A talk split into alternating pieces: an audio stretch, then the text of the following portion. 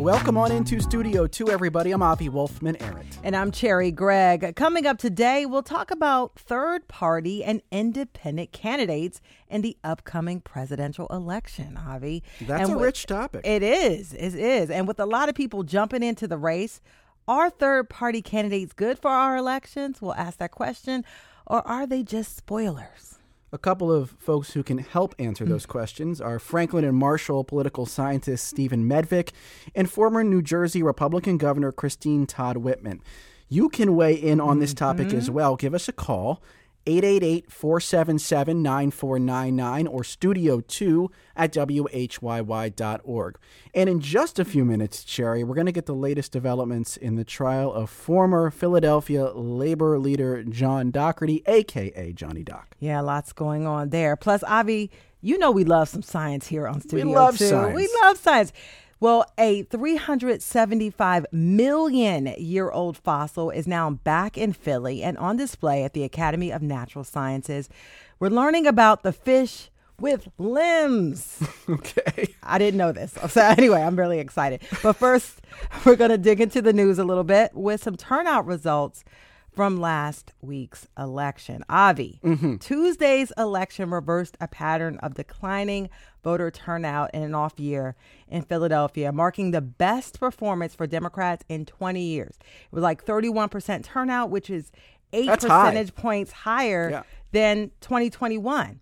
The Working Families Party, they shared some of this credit. You know, they were stumping for their two candidates, which made it into city council. Yeah, for city council, yeah. Um, but also that very expensive Supreme Court race likely brought a lot of folks Mm-hmm. out. It also increased voter turnout in Lancaster, Bucks, Chester, and Montgomery counties. But the downside about this, Avi, is Give me the downside. The upswing in voter turnout was in wealthier white precincts and mostly black Hispanic wards of the city actually had a drop in turnout. Yeah. So that's Compared that could be a problem. Yeah. And that could be a problem in 2024. Yeah, and as you uh, uh, mentioned downsides, I'll also point out that Philadelphia's share of the overall Oh, yeah, vote in the state dropped relative to other counties. There are a few potential reasons for that. Um, one of which is that another big county, Allegheny County, had a very competitive um, executive race going on, and an- another race as well that was uh, closely watched. And so Philadelphia, with its mayor's race not being as competitive, perhaps that changed Philadelphia's share overall in the state vote. Um, but those collar counties around Yeah, around yeah. around Philadelphia, the turnout there just keeps growing and growing. The Democratic margins keep getting bigger and bigger. Philadelphia, by comparison, is a smaller and smaller piece of the pie headed into 2024. Yeah, and Philly had the lowest turnout overall of any Pennsylvania county. I mean, that's not the that's Yeah. not good news. And the third lowest tu- turnout in Democratic uh, turnout as far as Democrats statewide. So, I mean, there's a lot of work to do. We'll be looking ahead to 2024 and seeing what happens. And there's a lot of potential explanations for that, and perhaps we'll dive into that another time. But in terms of elections, Yeah. Cherry, they have consequences. They do. And we're already starting to see that in the Central Bucks School District. This is the third largest school district in the state of Pennsylvania. It's been in the news a lot, Cherry, in part because the Republican controlled board there had proposed and passed some very controversial policies around book screening and also political displays in classrooms, Yeah. including uh, pride flags. Well, there was a big backlash to that in the latest election, and a bunch of Democrats swept into the school did. board. And in advance of that, it does appear now that the superintendent, Abe Lucabaugh, will be leaving with a very large severance package on his way out. Lucabaugh was seen as an ally of the Republican controlled board and probably not going to be an ally of the soon to be democratically controlled board. So this information, um, courtesy of Maddie Hanna over at the Inquirer, saying that they're going to vote tonight on a big severance package to say goodbye to the superintendent who had been part of this whole maelstrom. Interesting development in Central Bucks. and you know, we were talking about this before the show. I mean, this severance package could be big. yes, I mean, it's a lot of money. A lot of money, and I mean, we're talking hundreds of thousands. The agreement includes three hundred fifty three hundred fifteen thousand dollar severance package. They had he had gotten a huge raise. Um, not long ago. yeah, Yeah, not long ago. It, he could also get three hundred thousand dollars for unused sick and vacation days. That's a lot of money.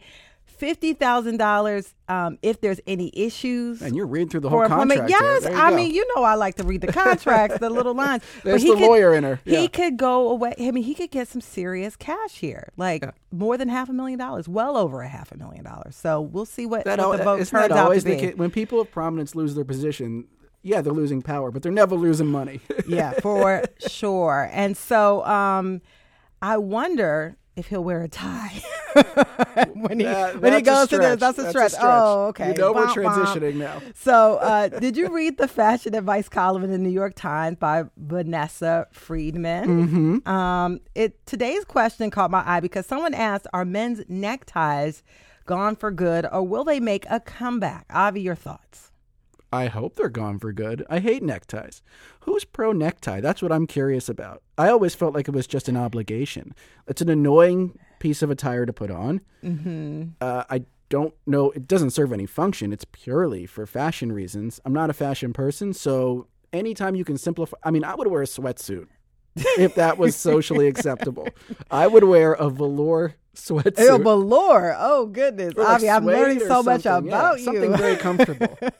I can see you in a velour sweatsuit. Um, well, Friedman explains that the tie is an everyday clothing item. Wait, our, our Like underwear, saying it's no done. velour It's sweatsuits. What- done. why no velour sweatsuits? What's the problem with velour? They're, they're, that- they're a little the warm. They're great thing? for the winter. Okay. Yeah, but I used to have a purple one.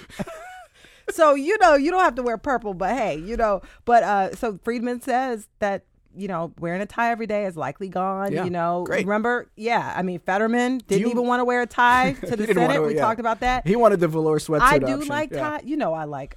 I, I do like fashion. You- So, So you like a man, man wearing a tie? occasionally, Yeah. not every day. I don't. I do think it, it is a hassle to tie it. There's always a stain on it. Um, and that can make you look kind of. When you ask me about fashion, I've been, it's just simpler the better. It's Yeah. all artifice to me. But But it could they could have a comeback because you know what's old is always new. So in sure a few s- years, some a Gen Zer might decide they want to spruce it up and wear ties every day. We'll see. one more story before we get to our newsmaker, Cherry. Uh, this caught our eye in the Washington Post. It was a little "Did you know" Mm. column about alcohol and cooking. Did you know that when you quote unquote cook off the alcohol in a recipe, you're really not cooking it all off. Anywhere from four to eighty-five percent of the alcohol may remain, depending on your gap, method yeah. and how long you are cooking that particular recipe for. So that's kind of why you taste it a little bit in there, but some of that alcohol content is in there. It's not probably going to make you drunk unless you eat a lot of pot roast, Mm-hmm. but you know, but it, it, it could could be, happen, but it yeah. Mm-hmm. could be triggering for someone who's trying to avoid alcohol. So something to be aware of. Yeah, and I, I think you just got to let folks know, Mm-hmm. you know, because if you're diabetic or you have some medical conditions where alcohol is an issue, it could be triggering for folks who may be in recovery. You don't know. Absolutely. But, uh, so be conscientious about how you're cooking with alcohol. And don't, so I won't pour all the brandy on, on the do meat. all the okay, brandy. all right, won't do it. And so we're now going to transfer trans work. You know, we're going to work now into our newsmaker. I lost my word there. Uh, former local 98 president. John Johnny Doc Dougherty is appearing before a federal jury for the second time in two years. This time, he's accused of embezzling hundreds of thousands of dollars from the union. Prosecutors allege that several union credit cards were used to pay personal expenses like for a washing machine, lavish dinners, groceries, and a whole lot more. There are also allegations that he secretly billed home improvement projects to the union. And this week, the contractor who covered up the charges testified, and Jeremy Roebuck, reporter covering federal courts for the Philadelphia Inquirer, was in the courtroom to hear it all. Jeremy, welcome to Studio 2. Hi, thanks for having me. Let's get everyone up to speed, Jeremy. What are the allegations here? Um, and, and what did Dougherty do that is allegedly illegal? So, in the broad view, the U.S. Attorney's Office here indicted Dougherty along with a number of other union officials and some, some of the, his allies uh, back in 2019. Uh, and they accused them all of embezzling around $600,000 uh, in union money. And so that's money that is paid out of member dues from the hardworking members of the union that uh, are, are contributing to the, the big pot. And it's all supposed to be used for union expenses. Yes, yes. And so what what the allegation is is that these people and, and Dougherty leading them, you know, were spending this money on all sorts of things, from as you mentioned, lavish dinners, some birthday parties in Atlantic City, to the most mundane things you can imagine that everybody does, like go shopping at Target. There's Yeah, there was like a washing machine Yeah, in I. Or, saw yes, that, a yeah. washing machine and- diapers. tens of thousands of dollars in s- Yeah. expenses at stores like Target on like diapers, breakfast cereal, granola bars, things things that just routine mundane things. Which makes you think that they were doing it routinely. Sure. Yeah. I, I think at one point they said there were 436 different charges on Dougherty's personal union issued credit cards over a period of like six years. Wow. And so let's talk about the most recent testimony um, from the contractor who covered up some of these other expenses related to contract work.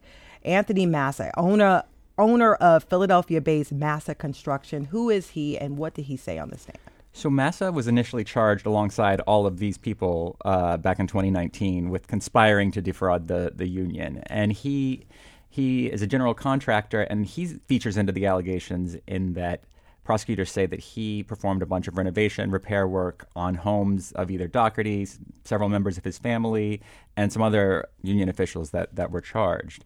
Now, Massa is interesting in that he is the only person who has pleaded guilty and agreed to testify against the others. Everyone else that pleaded guilty, they said, I don't want to testify, I'm keeping my mouth shut.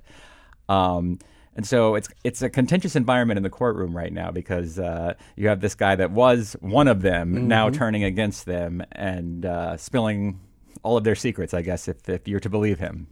And what is the uh, opinion of the folks who don't believe him? What's been the response from Dougherty's lawyers? So the defense uh, came out swinging against Anthony Massa in particular in their opening statements last week, calling him a fraudster, a liar, trying to paint him as someone who is just trying to cut a better deal for himself uh, when it comes time for him to be sentenced in this case by making up things. And uh, you know, Massa's the main thrust of Massa's testimony is that. Uh, he was instructed by Local 98's former president, who is Dougherty's co-defendant currently on trial with him, Brian Burrows, to he was the one that told Massa to bill all of this stuff to the to the Ah, union. the intermediary. yeah. Exactly, exactly. So Burrows' lawyers in particular have been like, you can't believe anything this guy is saying. Our client never said any of this. He just did it on his own. And let's talk about the evidence. Besides this this testimony from Anthony Massa, what else is there? Uh, it, so broadly, we've spent a, the last half of, uh, or the first last week uh, was spent a lot on those credit card charges you mentioned earlier. Going over receipts, receipts. Receipts, yeah. receipts. receipts, yeah. they had plenty of receipts. Uh, and in that case, there's four different union credit cards that were issued in John Dougherty's name that they that they've been discussing. He held on to some of them. There were also some that he gave out to other, you know, lower ranking union members that kind of worked as his personal assistants to go make expenses, uh, you know, when he was busy. Uh, Dougherty's lawyers have claimed that, you know, he didn't know what these people were doing with the credit card, so he can't be blamed for, um, you know, any anything that was rung up on them during that time. But at the same time, you know, the prosecutors keep hitting. Well, you signed the expense report saying that this purchase was for this business reason, when really it just was delivered to your house or delivered to your sister's house or something. It's your like that. John Hancock right there on that piece Exactly. of paper. Exactly. Um, is there any big piece of evidence or testimony, perhaps lingering out there, that we think might be brought up soon? Is there something you're looking for? Well, it's interesting. I mean, prosecutors have signaled, and you know, sometimes this changes mid-trial, but have signaled that they want to bring in some of Dougherty's family members that receive some of these benefits, such as you know, repair work on their houses, to come in and, and testify, and that that'll be interesting because obviously their sympathies are still going to lie with with Johnny Doc here, but uh, you know, they can be compelled to come testify by the government, and so it'll be interesting to see kind of their posture if they do get called to the witness stand to testify, presumably against their their will in this case. And so this is the second trial Mm-hmm. in two years. Um, how does this one compare to the first? And then, I mean, what could happen with Johnny Doc if he is found guilty here? Well, it's interesting. The first trial, uh, you know, Dougherty's defense was built. Well, the first trial was a bribery trial involving allegations that he bribed City Councilman Bobby Henon. And in that first trial, both of them both came in saying, you know, whatever we're accused of doing, our number one goal was to just fight for union members. And, you know, that was a good thing, and we were doing good here. So, like, how can you hold that against us? And so it's interesting to see his defense in that case juxtaposed against what's alleged in this trial, where he's accused of basically stealing from the From that very from the union. union The very members that he was saying Yeah. I'm out here trying to fight for every day. Uh, so that's been an interesting uh, juxtaposition to kind of see play out in court.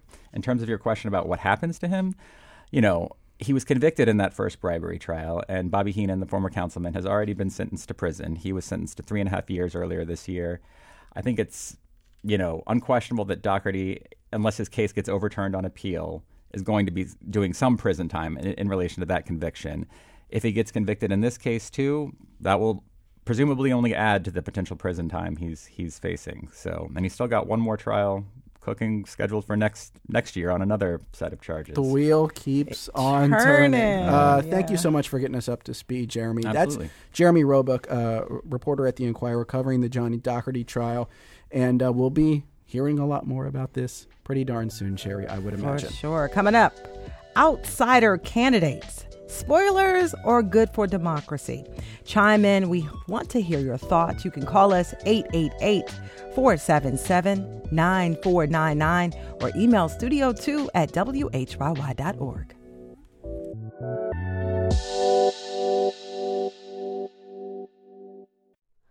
Hi, it's Terry Gross, the host of Fresh Air.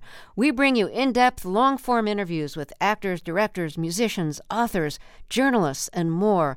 Listen to our Peabody Award winning Fresh Air podcast from WHYY and NPR. This is Studio 2, and I am Cherry Gregg. And I'm Avi Wolfman Arent. Last week's election results, Cherry, good news for Democrats. Mm-hmm. However, the polls have shown that when it comes to the 2024 election, neither President Biden nor former President Trump are particularly popular with the American public. That sentiment may be driving interest in third parties and independent candidates, making more people jump into the race. Several are now in or contemplating jumping in. Robert F. Kennedy and Cornel West, they're running as independent candidates. Jill Stein says she'll seek the Green Party nomination, and other names are being floated alongside the No Labels Party, like West Virginia Senator Joe Manchin. But are third parties and independent candidates good for our democracy?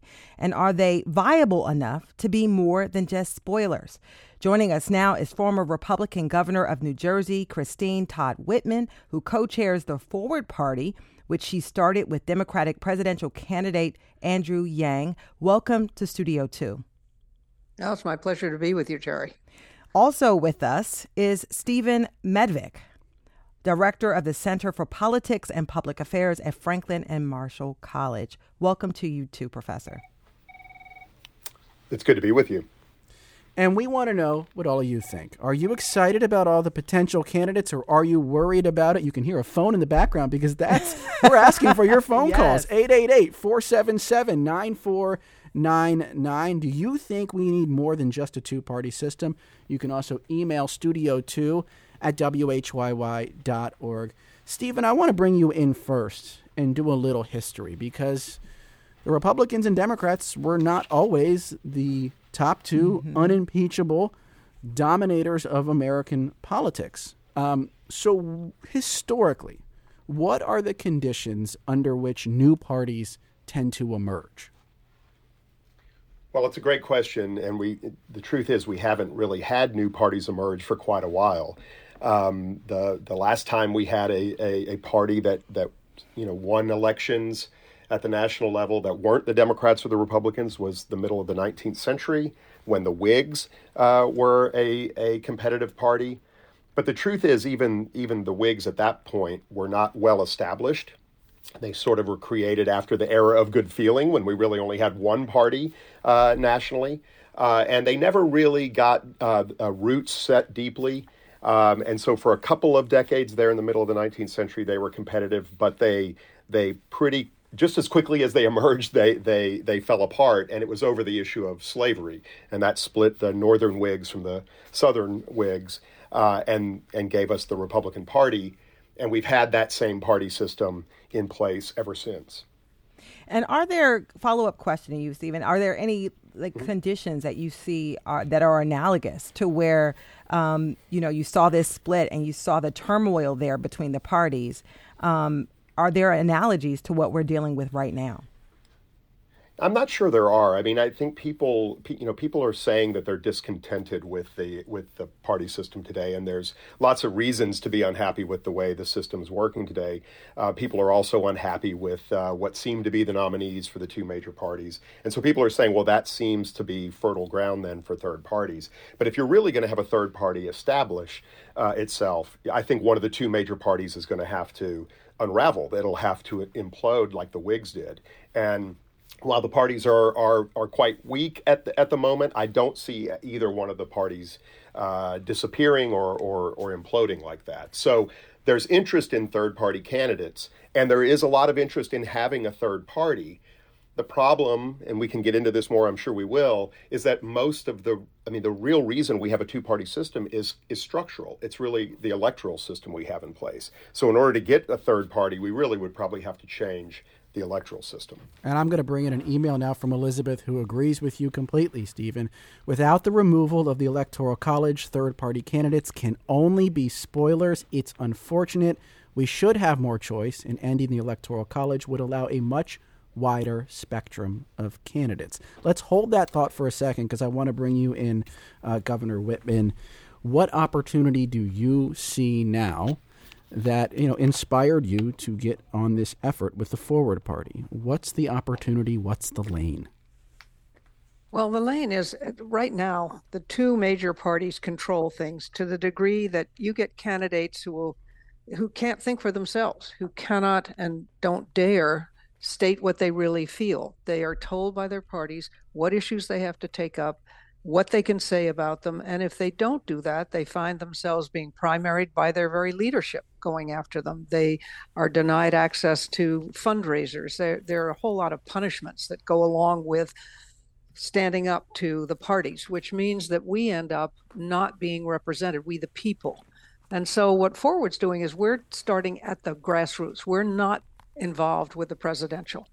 But what we're hoping, but we are involved in the presidential to the extent that if you get candidates who uh, agree with the principles of our party, which are respect the rule of law, uphold the Constitution, work with anyone to solve problems, and work to open the whole electoral process, uh, whether that be ranked choice voting, open primaries, that sort of thing. So people, no matter where they live, if you're a Democrat in a very Republican district or vice versa, your vote will matter if you can make those changes. And what we're doing is you get those kinds of candidates on the ballot, you can really establish a reverse coattail effect. You'll bring more people out in 2024, for instance, who like these these kinds of changes, who like the idea of a candidate who will speak to what the, their constituents want to hear and want done, not what a party tells them to do. And while who might not have come out otherwise, who said, "I don't like I don't like either of those choices at the top."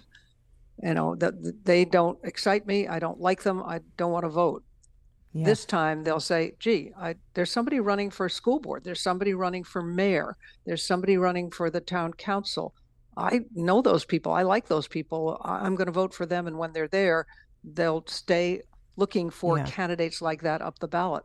And and quick question follow up for you, Governor. I mean, some of the criticism of the your party is that there's no specific platform or issues that the party takes a position on. Um, right. Can you respond to that criticism? I mean, when sure. we talk when I'm talking about issues, you know, parties tend to take you know stances on abortion. They tend to take right. stances on taxes, for example. Um, but the Forward Party doesn't really do that per se. Can you right. explain We're, the philosophy behind that? Well, because what's important in one state is not what's important in another. And it should be up to the state parties to decide what are the issues of major importance to them that they want to tackle. And it should be up to the candidates to decide where they are on those on the particular issues so that the public really gets to know who their candidates are and what they can expect of them and they sign a pledge. If they become a Forward Party candidate, they sign a pledge that talks about what our principles are with the understanding that then it's going to be up to them to decide where they are on issues. You know, I used to get asked all the time, Are you liberal, conservative? What are you? And I'd say, Tell me the issue. I'll tell you where I stand. And then you decide, because I'm not going to be in the same place in every issue. That's kind of mindless if you say, Well, I'm always going to be to the far right or always going to be to the far left you have to consider the issues on their merits. And that's what we want to create that space for candidates to be able to do that. It's a space they don't have and a freedom they don't have today. Hmm. I want to bring in a caller now. This is Taylor from Maryland, who I believe supports the idea of a third party. Taylor, you are on Studio 2. Thanks for joining us from our home state of Maryland, yes. Taylor. Uh, what's your question or comment? I'm agreeing with the point that was just made that I think in having a two party system, we turn issues to being dichotomous, and they're not. I am a lifelong Democrat, and right now, the person that I am most agreeing with about reproductive rights is Nikki Haley, that's saying, like, hey, there are multiple, there's a spectrum here. We have mm-hmm. multiple things, there's different goals we have, and by having a two party system, you don't have that option to hear those in between ideas. Interesting. Thank you so much for that comment, Taylor. And I want to direct that now to Stephen Medvic uh, from Franklin mm-hmm. and Marshall. So, Stephen, what is the system that you could design if you were starting from scratch, a democratic system that would capture the imagination and attention and position of voters like Taylor who are looking for that nuance? So, you'd want to design a system that allowed multiple parties to win seats in a legislature, in a Congress, in a parliament. And so you'd probably design a system that had multi-member districts instead of a single member district like we have now. You know, when when a single winner is going to win in every single district, um, there's a kind of a natural tendency to to whittle it down to just two parties. So if you had multiple uh, multi-member districts uh, let's say a statewide, you know, uh, a district in Pennsylvania, for example, and you were electing all the members um, um, from that one district, you could then d- divide the seats that the parties win proportionally. It's called proportional representation. And so, you know, if if if we want a multiple multi-party system, we'll probably have to change the sing, the single member plurality electoral system we have now for Congress and for legislatures we would have to change that to a proportional representation system. We'd also then have to think about the presidency because when you have a when you have a single winner in, an executive branch uh, office, that also has a tendency to whittle the choice down to two. Um, and so, and, and in our system with the Electoral College, sort of exacerbates the issue because you have winner take all in every single state or most of the states, all but two. Um, and so you so lots of systems that are really truly proportional don't have a presidency. They have a parliamentary system where there's a prime minister. So you might think about that. And I'll add one other thing that doesn't seem to be connected, but the size of the legislature also seems to matter. Mm. So when you have more representatives, the districts are smaller, they're a bit more homogenous, and you can get third party candidates winning in places where now they can't because in bigger districts, uh, again, it, it, sort of ends up uh, defaulting back to one of the two major parties. So imagine a district in a small district in San Francisco or Cam- Cambridge, Massachusetts. Mm. You, know, you might elect a Green Party candidate if it's small enough, um, and so that would be an argument for expanding the size of our Congress um, because it is small uh, comparatively speaking. Yeah. If you are just tuning in, we're talking about third parties ter- third party candidates? Is it a spoiler or is it necessary for our democracy? We're speaking with Stephen Medvic, professor of government and director of the Center for Politics and Public Affairs at Franklin and Marshall, and former New Jersey Republican Governor Christine Todd Whitman, who formed with Andrew Yang the Moderate Forward Party. So clearly, um, Governor, I mean, we just heard you know, if we ha- if we had the option of creating a new system, a lot would have to change but we're dealing with the two party system that we're in right now. So I want you to to talk about real world um, opportunities here because a lot of folks sure. just believe it's just going to upset the the apple cart, so to speak, and cause more problems by having these third party candidates in here. I mean, could you talk about dealing with our system as is? And I know there needs to be changes, but how do we deal it deal with it as it is and make sure that you know that democracy prevails here? Well, Terry, first of all, there are over 500,000 elective positions across the country. And in any given year, 70% of those are uncontested, meaning the voters don't have a choice. There's one candidate for that office. And of that 70%, 5 to 10% of those offices are never filled. That's just wrong. Mm. We believe that every voter should have a choice and every office should be filled. So that's where we concentrate our efforts, we being the forward party. Is you can't be a spoiler if there's nobody else in the race. Mm. So by definition, you're you're not a spoiler. And the changes that you can make that will start the process, I believe, to really open it up are things like open primaries, ranked choice voting, where anyone can come in and say you're you have and it's up to the state whether they do top two, top three, top five choices. But you go in and, and you could vote for three people for mayor. Say the first one's my I really like this person, but you know, this person isn't so bad. I could I I like them. And then what happens is it, basically you do away with primaries because it's a it's an instant runoff system. If nobody gets to 50.1 percent of the vote, you knock the bottom person off and you take their their number two votes, the people who voted for them but whatever candidate they voted for number two, and they you allocate that up the ballot, and you keep going till you get a candidate who actually got 50.1 percent of the of the vote, which would be unusual these days in this country since we seem to elect people within the 30s percent of, of public support. And you don't the the beauty is you don't have to have everybody. I mean, we know from looking, for instance, you mentioned Joe Manchin at the top of the show. Um, one person in the last Congress and look at the difference he made. So if you yeah. can get that nucleus of candidates elected who are willing to work to the kind of changes that open the process mm. so that everybody's vote can be heard, can will count, then you start to then you can really really see some changes come. Interesting. I want to bring in an email here hmm. from Belinda, who is the chair, by the way, of the Green Party of Philadelphia, who says the spoiler argument is a means for the mainstream parties to blame electoral defeats on others, but it is problematic and flat out wrong. For example, Greens did not cause Democrats to lose in 2016.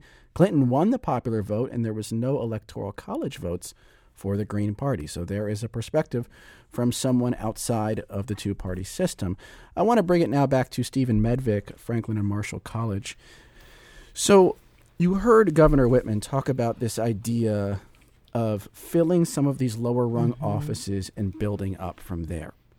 Strategically speaking, do you think a third party stands a better chance by, you know, building from the bottom of the pyramid that way or by running a very charismatic, you know, presidential candidate who maybe gets, you know, 20, 25% of the vote or something like that and then building off that momentum from there? You know, given the system we have now, is it better to go top down or bottom up? I, I think I think parties, third parties, think that starting at the presidential level is best because it's so high profile. You know, people will see your candidate, they'll hear from that candidate, they'll know you're on the ballot, and they think that's going to help their their ultimate cause. But I really have to commend the Forward Party for taking the strategy that it's taking because politics is hard work. It's organization. Uh, it takes lots of people. It takes lots of people out on the uh, you know on the ground trying to, to talk to voters and convince voters. And i think starting in these races that are unopposed makes a lot of sense because sometimes you might who knows you might win some of those races. Mm-hmm. but even if you don't being on the ballot consistently will start to normalize the fact that there are other parties out there and that people, lots of people, even in a district that's overwhelmingly Democratic or Republican and normally unopposed for that reason, there'll be a lot of people who will vote for an alternative. And so if you start to build from the ground up, I think that's a stronger foundation than if you try to do the flashy, you know, pay attention to our presidential candidate, um, who, let's face it, is is really unlikely uh, to do anything other than potentially spoil the outcome. Yeah, and speaking of spoilers, let's talk about a couple of the the candidates that are running. Um, Robert F. Kennedy Jr. right here in Philadelphia last month announced he'd run as an independent in 2024 presidential election. Take a listen to his what he had to say. The Democrats are frightened that I'm going to spoil the election for President Biden, and the Republicans are frightened that I'm going to spoil it for President Trump. The truth is, they're both right. And and so um, you know, I, I, would love to hear from you, Governor. I mean, we also have Jill Stein just released in the race. I mean, Dr. Cornel West is in the race. I mean, when you hear these these candidates, would do they could they possibly be spoilers though? Because your your party, the Forward Party, is taking a bottom up approach. They're taking the top down. Um, your comment and reaction to that? Well, the polls seem to go back and forth whether you're a spoiler and for which can which particular other main party presidential candidate you would be a spoiler for. but uh, third parties have not had a great deal of success at the federal level, um, as was pointed out by the professor. It just it just hasn't been a road to the White House that has been successful. And the problem is that once the election's over, that's it. That that party doesn't exist anymore because they only were focused on the presidential itself. And that's where you run into problems, and people are left stranded saying, okay, now what do I do? Who am I? Am I a Republican? I'm Democrat, independent. And frankly, the, the largest party in the country today is the Independent Party because so many people have left both the Republicans and the Democrats because of what they perceive as the extremism in coming at both parties. And so they're just moving away from them in general. It's good to have more people get people involved in the process. You have to like that idea that people can see that others can run. But um, for when you're doing it from the presidential, just on the presidential line, it, it gets more problematic. Governor Whitman, I want to ask you, uh, perhaps playing a little devil's advocate here. Someone might step back and say, yes, there are problems with the two party system. However, it has helped sustain a democracy for almost 250 years. And not a lot of other countries mm-hmm. on earth have done that. And some might argue no one's really done that. So mm-hmm. perhaps there is some stability and purpose of the two party system. How would you respond? Well, our founding fathers warned us about it. They were, none of them liked parties. They were very worried about a two party system, particularly because they saw what we, I think, are seeing, what I know we're seeing now, is that politics and keeping your power becomes more important than policy. I mean, when I ran, when I had run and was reelected in 1997, I was asked to run for the Senate. wasn't particularly interested, but said, "Yeah, I'll go down and talk to the Republican Senatorial Campaign Committee." That was in 1997. I was told in no uncertain terms if I said one word about campaign finance reform, I wouldn't get a penny of support out of them. Hmm. And that was 1997. That's how strong the parties are in determining what candidates and what office holders can and can't say. And that's not healthy. We have enormous issues. It was 20, it was either 2001, the end of it, or the beginning of 2002, I can't remember, when the Bush administration, George W., sent a bill up to the Hill on immigration. It was a, I thought it was a very balanced, very good bill, but you know, you go up, you send it up to the legislative branch and they do what they're going to do with it. They they change it and oftentimes make things better. They wouldn't even hold a hearing on it because they like the issue. It's a way to excite their base to get people all frantic. The same thing's happening with climate change, with all these uh, abortion, these issues for which we can find solutions. They're not going to satisfy anybody, everybody, but we can get to a point where we can start making progress on these issues. But our parties use these as ways to make money, to to get to get uh, donors to come in, and to uh, ensure that they have an excited base that will get out and vote. And so, as we wrap up, we have about 30 seconds for you, Professor. What's your prescription for the future? I mean, because the governor has a point. There there is a problem, and, and you also talked about there is a problem with the current two party system. So in 30 seconds or less, 25 down because I had a long question. Uh, your prescription. All right, Professor, you're on the clock will always say we would like a, you know, I think we should have a third party or multiple parties, um, and and I understand that they're sincere in that, but they have to understand that it's a structural issue. You know, it's the way the institutions are designed, it's the way the laws are designed. So if you really want mm, change, yeah. you have to advocate for a change in the system. It's all about structures, folks. It really is. Thank you so much, uh, Stephen Medvic, director of the Center for Politics and Public Affairs at Franklin and Marshall. We also were joined by former New Jersey Governor Christine Todd Whitman. Thank thank you to you both. I tell you why I can't find you. Every time I go out to your place, you gone fishing. How you know? Well, there's a sign. This is a Studio 2. And I'm Cherri Gregg. We didn't know what was going to play. we did not know. Just enjoying it. I'm Avi Wolfman Arent. There is a, a uh, new exhibit at the Academy of Natural Sciences of Drexel University called Life on Land, the Devonian. And on display is a very famous fossil from 375 million years ago. It's called Tiktaalik. It's a long fish like creature with a flat snout like a crocodile, flippers that look a little bit like arms, And it might not look like all that much to the casual observer, but this fossil helps explain a big question in evolution.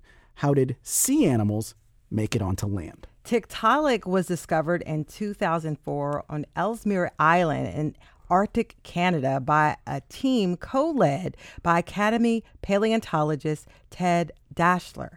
The fossil has now returned to Philadelphia for the first time in many years to star in the new exhibit. And we have Ted with us in our studio to talk about what we've learned from Tiktaalik and this ancient period on Earth. Welcome to Studio 2. Thank you, Cherri. Thank you, Avi. And so I'm so excited to have you here. I want you to first, because when you discovered this ancient fossil, I want you to take us back to that day because you spent three summers in the Arctic before making this discovery. What was it like, and when did you know, oh my gosh, we've made this monumental find? Sure. Well, thanks for asking. It's um, we do a lot of homework before we go to a faraway place like the Canadian Arctic, and we basically set our sights in an area where the rock formation was the right age and deposited under the right environments, meaning an ancient stream system. So we just walk around. We set ourselves up in a camp, then we spend about a month there at a time, and we walk and we find bits and pieces of fossils. But when we find a spot where there are more complete pieces, we dig in. And that's what happened at the site where Tiktaalik came from. We dug in and we started to see some very interesting pieces um, whole skull, parts of a skull brought them back here to Philadelphia before all the details were all the details were revealed. And back in our lab at the academy, we did that long process of preparation where all the kind of interesting anatomy that showed this animal as being somewhat fish-like but somewhat like the earliest limbed animals sort of came to light. And it was terribly exciting to see and and then the long process of research and so forth since then. So it's not like one moment, Dr. Daeschler. It's sort mm-hmm. of like a continuum of moments as the sort of the, the excitement is, is building, kind of. Like I'm trying to imagine what it's like to be living in that moment of maybe stumbling upon something revolutionary. You're exactly right. It's not one moment. Um, there's definitely moments, though, a few moments where you're saying, I think this is really interesting. But of course, you got to do your homework. You got to do some comparisons to things that are already don't get ahead of yourself and all that. Yeah. Exactly. Don't get too excited. Don't post it yet. You know all this kind of stuff. And of course, then creating scientific publications is a long, deliberate process and reviewed by peers, etc. Um, that's how the process works, and uh, we're so excited. Tiktaalik was really probably the most important thing I've found among many Devonian fossils in my lifetime. Uh, it's the one that has really been the textbook example now of this evolutionary change. So, been really important for us. Let's talk about the Devonian period because mm-hmm. honestly, I'd never heard of this period. Most people talk about dinosaurs. You think that that's where evolution kind of, you know, we we rarely talk about the time before that. So take us back to the to that Devonian period. What was going on um, then to where this this this Tiktaalik was able to rise out of the water? Sure. Great question. Indeed, the Devonian goes um, hundreds of millions of years before the Mesozoic era, which is when dinosaurs lived. And um, there were no limbed animals on Earth, nothing with arms and legs walking around on land during the Devonian period. In fact, if you were in orbit looking down at the Earth at the beginning of the Devonian, you'd see land, but it would be brown and gray and maybe ice caps, and you'd see blue oceans.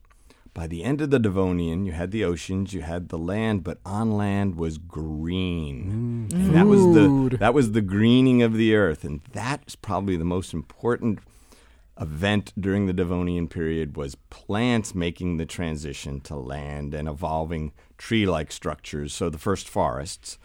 And mm. when there's plants capturing sunlight, making detritus, you know, decaying material, then there's going to be invertebrates, scorpions, millipedes, that kind of thing, starting to feed on land. And when all that is happening, there will eventually be vertebrates that are then following sort of into the shallow waters, new ecosystems of swamps, sort of making new ecological niches there. And this all took about 50 million years, but it was a very consequential period in the history of life on Earth. And that's the story we're trying to tell at this exhibit at the Academy.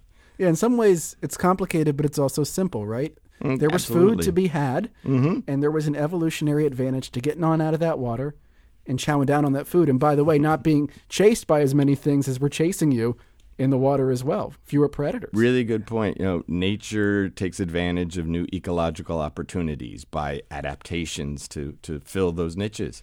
And that's exactly what happened uh, in the Devonian.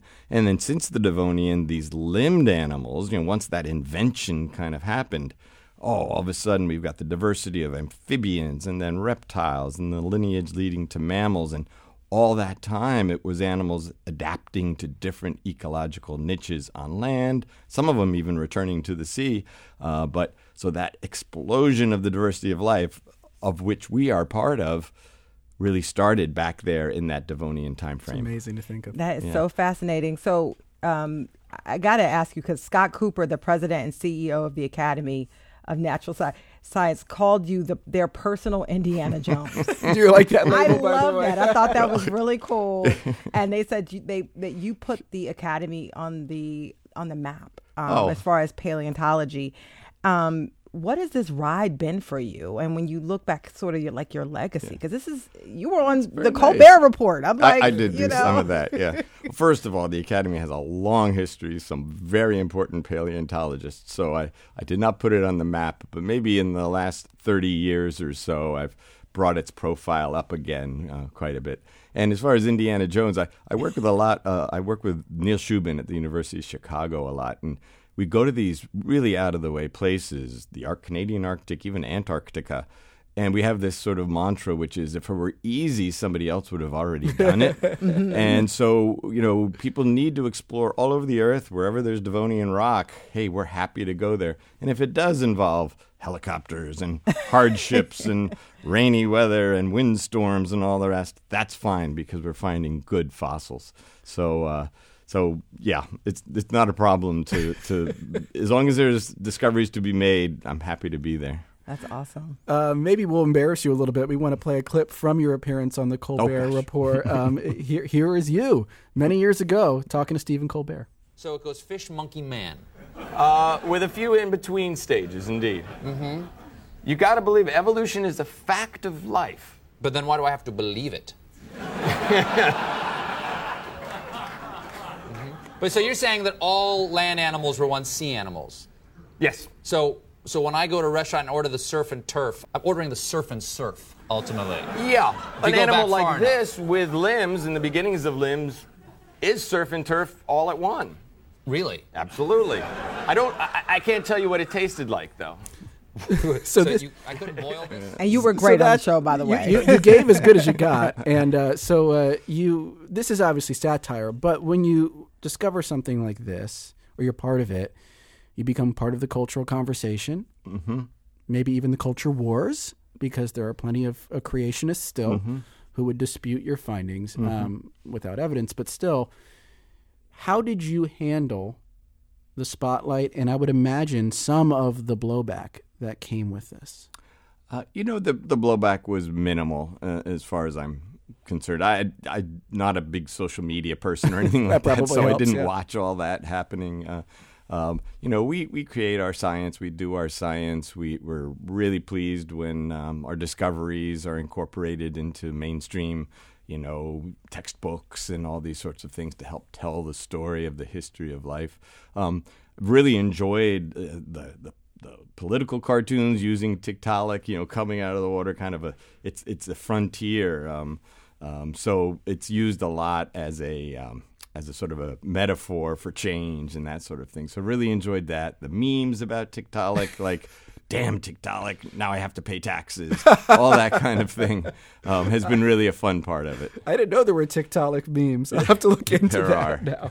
I know. And what a great, I mean, uh, we have to check out Life Onto Land, that new exhibit at the Academy of Natural Science, your final exhibit there. Please do. You're right. As we wrap up, just, you know, if you wanted the one thing we got to see when we're there. You gotta see Tiktaalik roseae. it's, it- it's a chance. It lives in Kent, back in a research collection in Canada now, and it's only here for about nine months. So come on down. Come on All down. That is. Ted Daeschler, retired paleontologist at the Academy of Natural Sciences of Drexel University.